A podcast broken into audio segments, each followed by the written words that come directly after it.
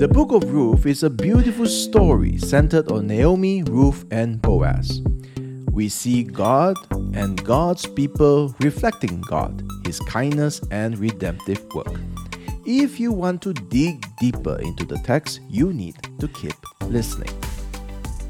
Hi, my name is Terence, and I'm your host for Reading and Readers, a podcast where I review Christian books for you. Today, I review Ruth a volume from the Anchor Yale Bible Commentary, or AYBC for short, by Edward F. Campbell Jr. 188 pages, published by Yale University Press in May 2003. It's available in Amazon as a paperback for $31.99. Strangely, there isn't a Kindle version. If you want an electronic version, you can head over to Logos, which is offering this book for free for September. I'm quite excited for today's review. This commentary on Ruth is the uh, is the free book for September, and it just so happened, uh, by God's providence, that I just concluded a sermon series on, guess what? Ruth. Uh, for the month of August, the one that just passed, there were four Sundays, and that meant four sermons for the four chapters in Ruth. So my head is still living in the barley fields of Bethlehem.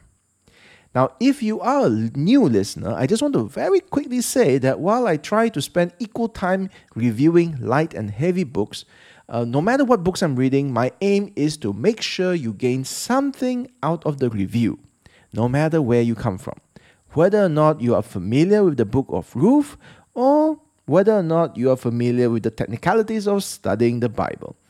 There will be some technical terms ahead in this episode, which is true um, for any field. I mean, you're going to have technical terms whether you're doing photography or dressmaking, but don't let the photographers, dressmakers, or theologians' uh, technical talk detract you from what you can gain here. So, enough with that, let's just get to the book.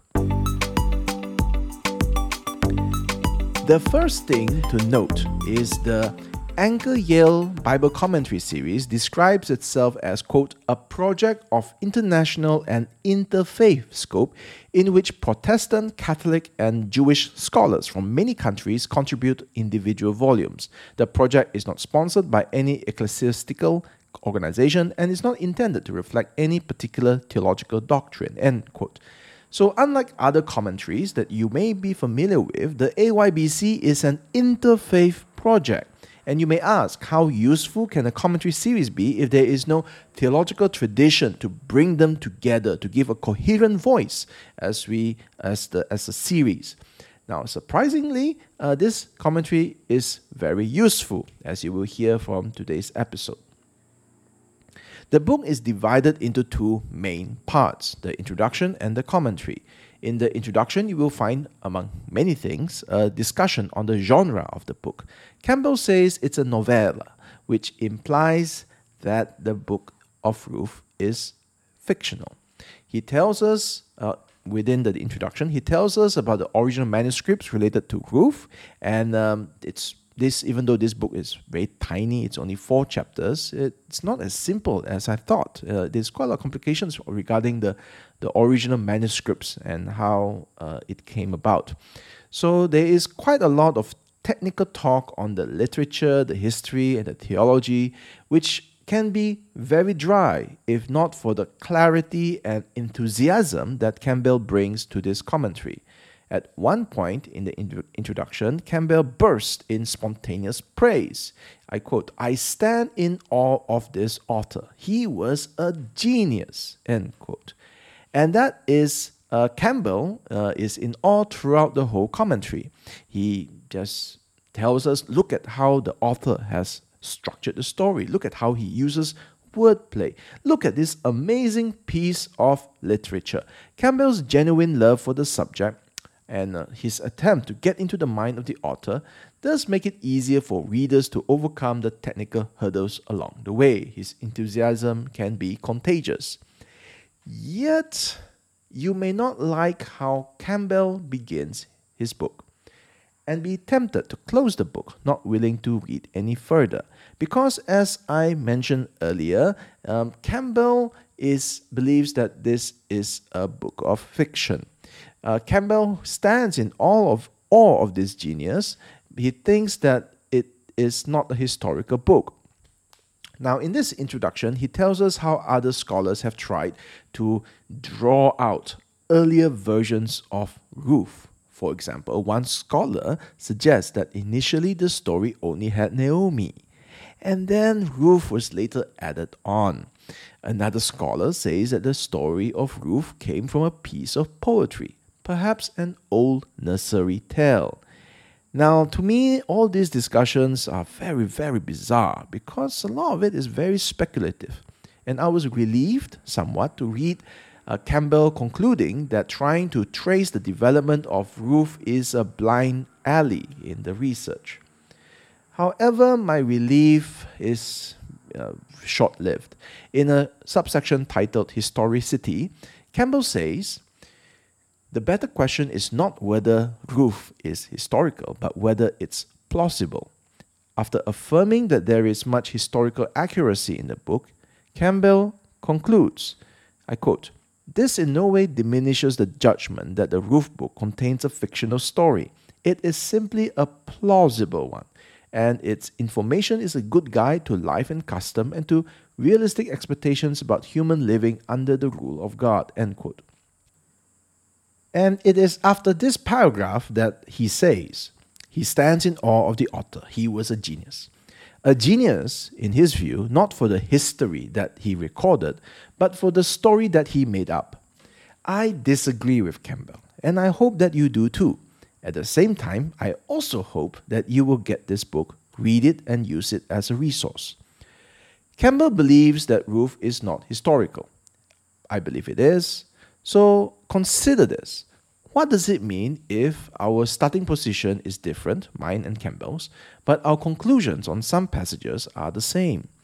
It could suggest that these conclusions are not dependent on prior assumptions, but stand alone based on the text itself. I read it that way, Campbell reads it that way, we reach the same conclusion. So that is somewhat reassuring, isn't it? On the other hand, what does it mean if our conclusions are different? Well, I think that it could prompt us to study and read a bit more and try to figure out why we differ and how did we arrive at those positions, at those conclusions. Now, everybody who reads a commentary should know this, but my repeating this is a good reminder for all.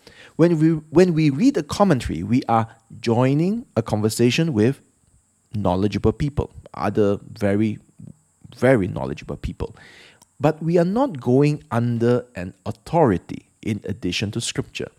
Now, the big test is whether you can trace the steps to reach your favorite theological position without naming names.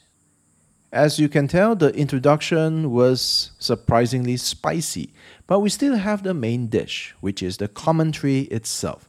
There are seven chapters in the commentary, each chapter is divided into three sections translation, notes, and comments. Campbell did his own translation of the original manuscript, which is different to the, the translations that you have in some parts, and he explains and defends his translation in the notes. The notes is where you get the fullness of his scholarship he gets into the original manuscript, the Hebrew, the grammar, the meaning, and, and cites and engages with fellow scholars on these matters. If you don't know your Qumran and Syriac manuscripts, your J and E narrative, the masculine plural ending and reflexive Niphal form, then you could skip this uh, section and just go straight to the comments section. Now, if you only read the comment section, you will finish the book quite quickly and you will know what Campbell thinks of the book and the passages in Ruth. If you want to know how he substantiates uh, the, these uh, positions, then you can always just go back to the notes where he does give uh, reasons for his uh, positions. Now, if you are using this book as a reference and you're not reading this book cover to cover, then you can easily just zoom and just uh, go straight to that word or verse and see what scholars uh, are saying about it. Now, I've given you a broad layout of the land of this book, and now I would like to be uh, like Ruth, and I'll go into the field. I will glean some fruit of the land, and I will share them with you. The first thing I want to check when I read any commentary on Ruth is how does the commentary writer understand Naomi's complaint? Now, Naomi has lost her husband and her two sons. She asks her two daughters, daughter-in-laws to leave her, go back to your father's houses. Um, one left, but Ruth refused. Ruth refused to leave Naomi and she decides to follow Naomi home. And you have that famous verse, which is, Your people be my people, your God, my God.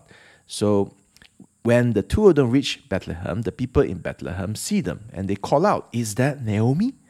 Naomi says in Ruth uh, 1, verse 20 to 21, she says this Do not call me Naomi, call me Mara, for the Almighty has dealt very bitterly with me.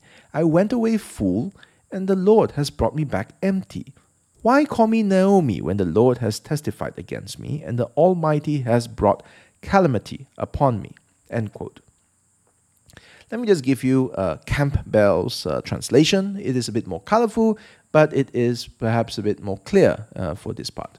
I quote, Don't call me sweet one, call me bitter one, for Shaddai has made me bitter indeed. I was full when I went away, but empty Yahweh has brought me back. Why call me sweet one? For Yahweh has testified against me, and Shaddai has pronounced evil sentence on me.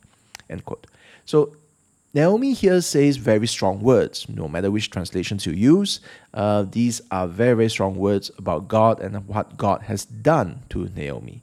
So, how do you take it? How do you understand what Naomi has said? Is Naomi wrong to say such things? Do we say that she is speaking out of her grief and thus out of compassion, out of com- uh, kindness, we should not take her words seriously. Don't put it against her.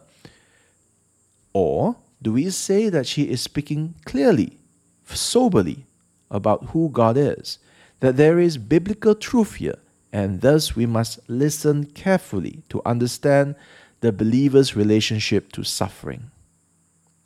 Now, in his commentary, Campbell analyzes the use of the Hebrew word return, which is uh, frequently used in uh, chapter 1, and how the how the storyteller in Ruth understands God's activity and hesed kindness and covenant and the legal aspect of Naomi's complaint.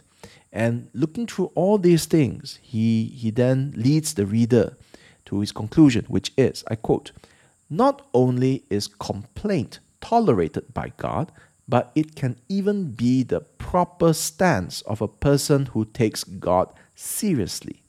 Anyone who ascri- ascribes full sovereignty to a just and merciful God may expect to encounter the problem of theodicy, and to wrestle with that problem is no sin, even when it leads to an attempt to put God on trial. Petulant Jonah, earnest Jeremiah, persistent Job, Naomi stands in their company. A commentary is, uh, as I hope to, to have uh, shown you, is useful. Uh, it's helpful when you know what you don't know and you want to uh, find out. So you go to the relevant page to find the answer to your burning question How do I deal with uh, Naomi's complaint? At the same time, a commentary is especially enlightening when you don't know what you don't know. For example, did you know that Ruth uses different words for servant? In chapter 2, when she responds to Boaz's kindness to her, for he was letting her glean in the field and letting her drink and protecting her and other acts of kindness, uh, Ruth says to Boaz, You have spoken kindly to your servant. The word for servant here is sifah, the Hebrew word sifah. In chapter 3, when she comes to Boaz in the night to ask him to be her redeemer, she says, Spread your wings over your servant. The word for servant here is amah. Amah, the Hebrew word. So now you, you can't tell this from the English translation. And and I'll just say it here that there is probably nothing uh, to Ruth's changing words for servant. Translators and commentators uh, say the two words are synonymous, they, they carry the same meaning. But Campbell shares a fascinating bit of trivia. I quote Over a century ago, a damaged inscription was found on a tomb facade nearly buried beneath a home in the village of Silwan, across the Kidron Valley from the Temple Mount in Jerusalem. End quote. Campbell tells us that a scholar by the name of Avigad was the first to make sense of that inscription. The inscription on the tomb reads, I quote, This is the sepulchre of Yahu who is over the house. There is no silver and no gold here, but his bones and the bones of his Amah with him. Cursed be the man who will open this.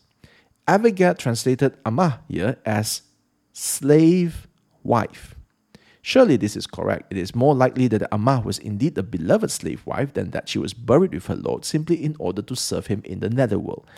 End quote. So again, very interesting. Uh, again, it it's possible. It's possible that Amah was just simply a servant, just, a, uh, just any lowly servant. Uh, the the thing that he suggests over here is that it's more. It's more than a servant. There is a sense of a wife. Now, Personally, I don't think this clinches the case. I think this begs more questions than it answers. But if there is a shift in meaning, there is a purpose behind Ruth using Sifah in the first in the chapter 2 and Amah in chapter 3, that means there is an intentional suggestion of marriage when Ruth speaks to Boaz. Then that also means that Boaz is one of the few men in history who actually got the hint.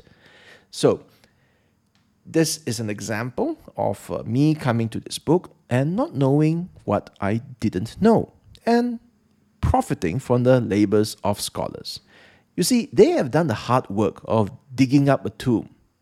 They translated the inscription, they connected a word found in that, that obscure inscription that you and I never knew existed, and then they connected that to what Ruth says in to Boaz, and thus giving us a, a flavor, okay, to the scene.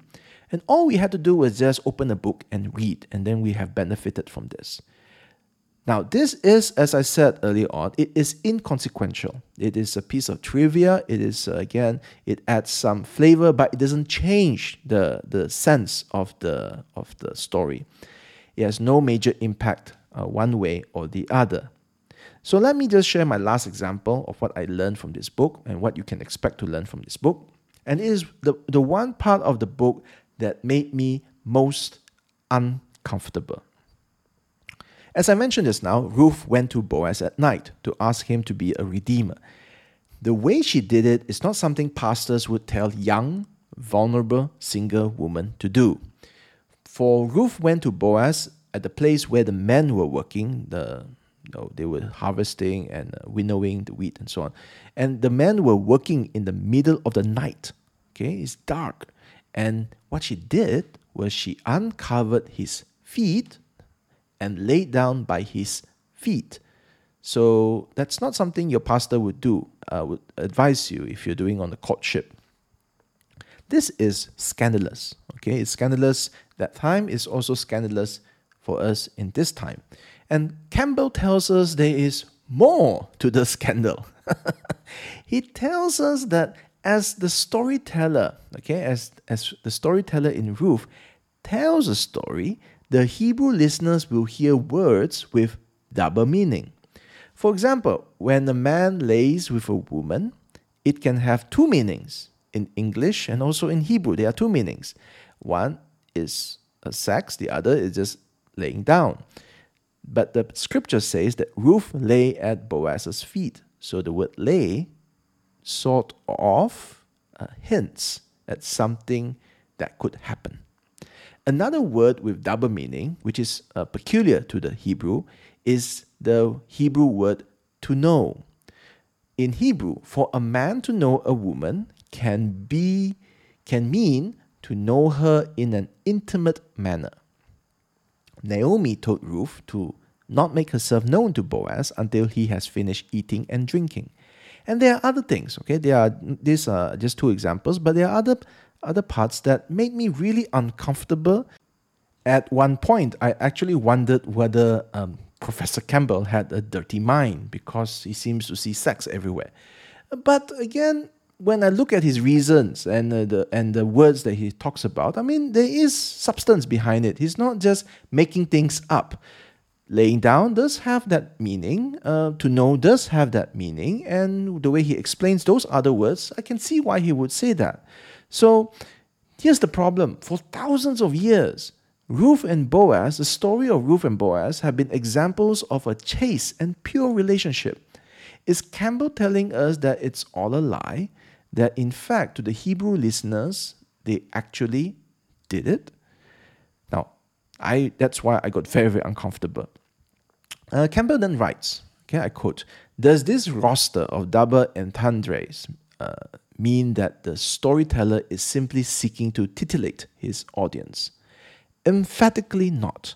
His intent is much more serious than that, having led his audience to participate in the mystery and ambiguity of the scene he obviously means to say that it is of extreme importance whether or not here at the threshing floor things will go forward according to what Israelite custom and Israelite hesed, uh, uh, kindness, uh, living calls for. So, end quote. So, here he's saying that there is purpose behind all these uh, double meaning words, okay? There is this tension and, uh, and the audience is now wondering what will happen. And, and truly, as I was reading this, I was also participating in that mystery, which became a lot more mysterious and ambiguous because he highlights these uh, Hebrew words.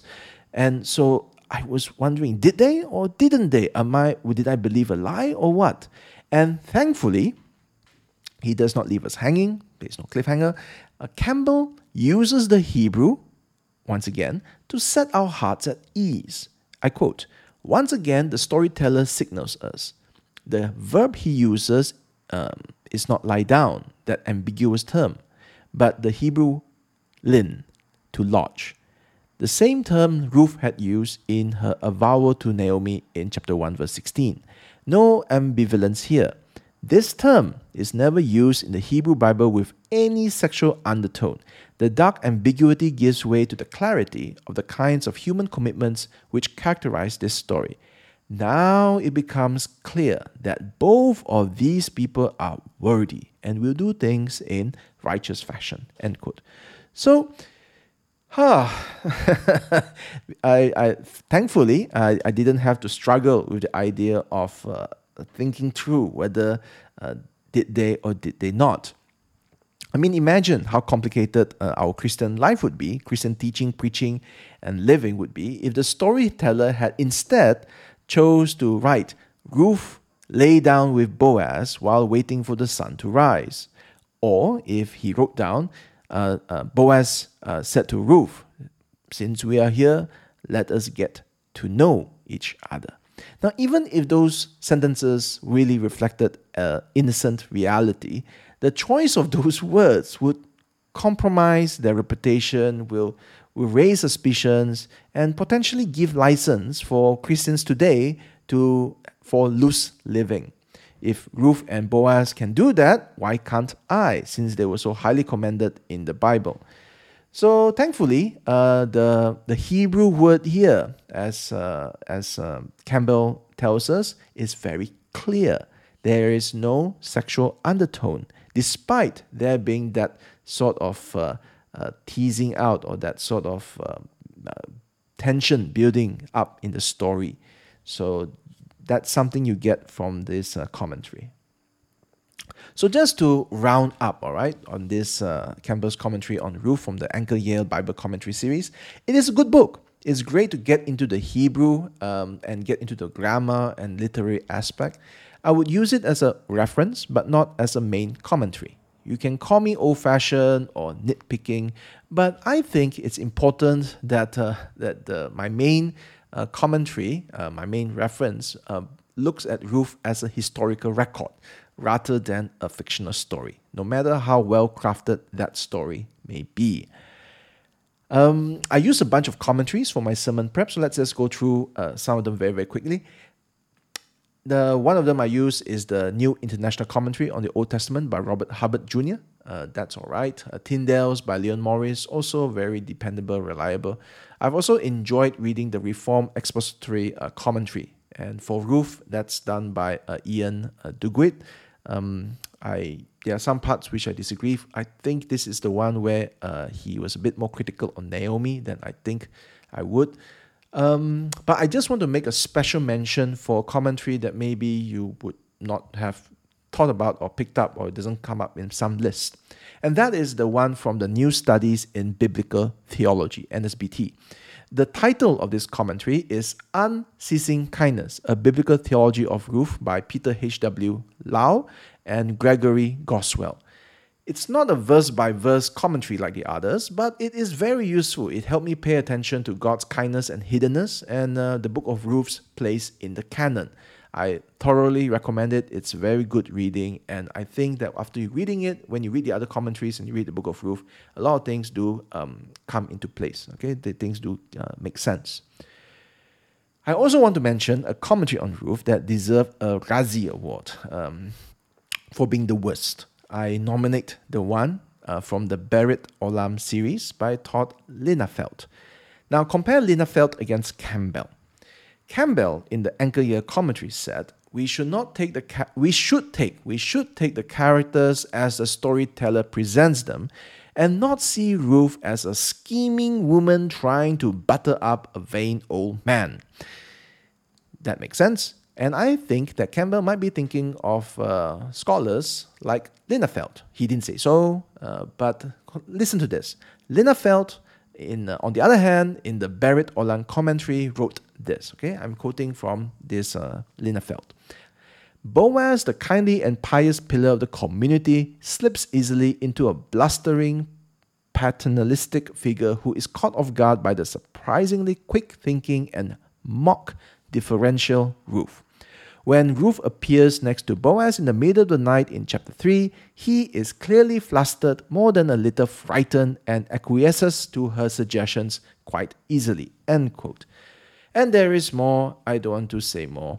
I have very little patience with Linafelt's uh, creativity and highly speculative uh, analysis. So, if you are going to study Ruth, my advice, my recommendation is to get the new studies in biblical theology, um, the one by Peter Lau and Gregory Goswell, and to stay far away from the Berit Olam uh, commentary by Linafelt, unless you are in the mood for alternate history novels. So uh, this is a very nice uh, commentary, the Anchor Yale one. Uh, again, just to say that it's a good reference. They go into the literature, good Hebrew. There are things you can learn, especially things that you didn't know that you didn't know. And uh, with that, this is a Reading and Readers Review of Ruth from the Anchor Yale Bible Commentary AYBC series by Edward F. Campbell Jr. 188 pages, published by Yale University Press in May 2003.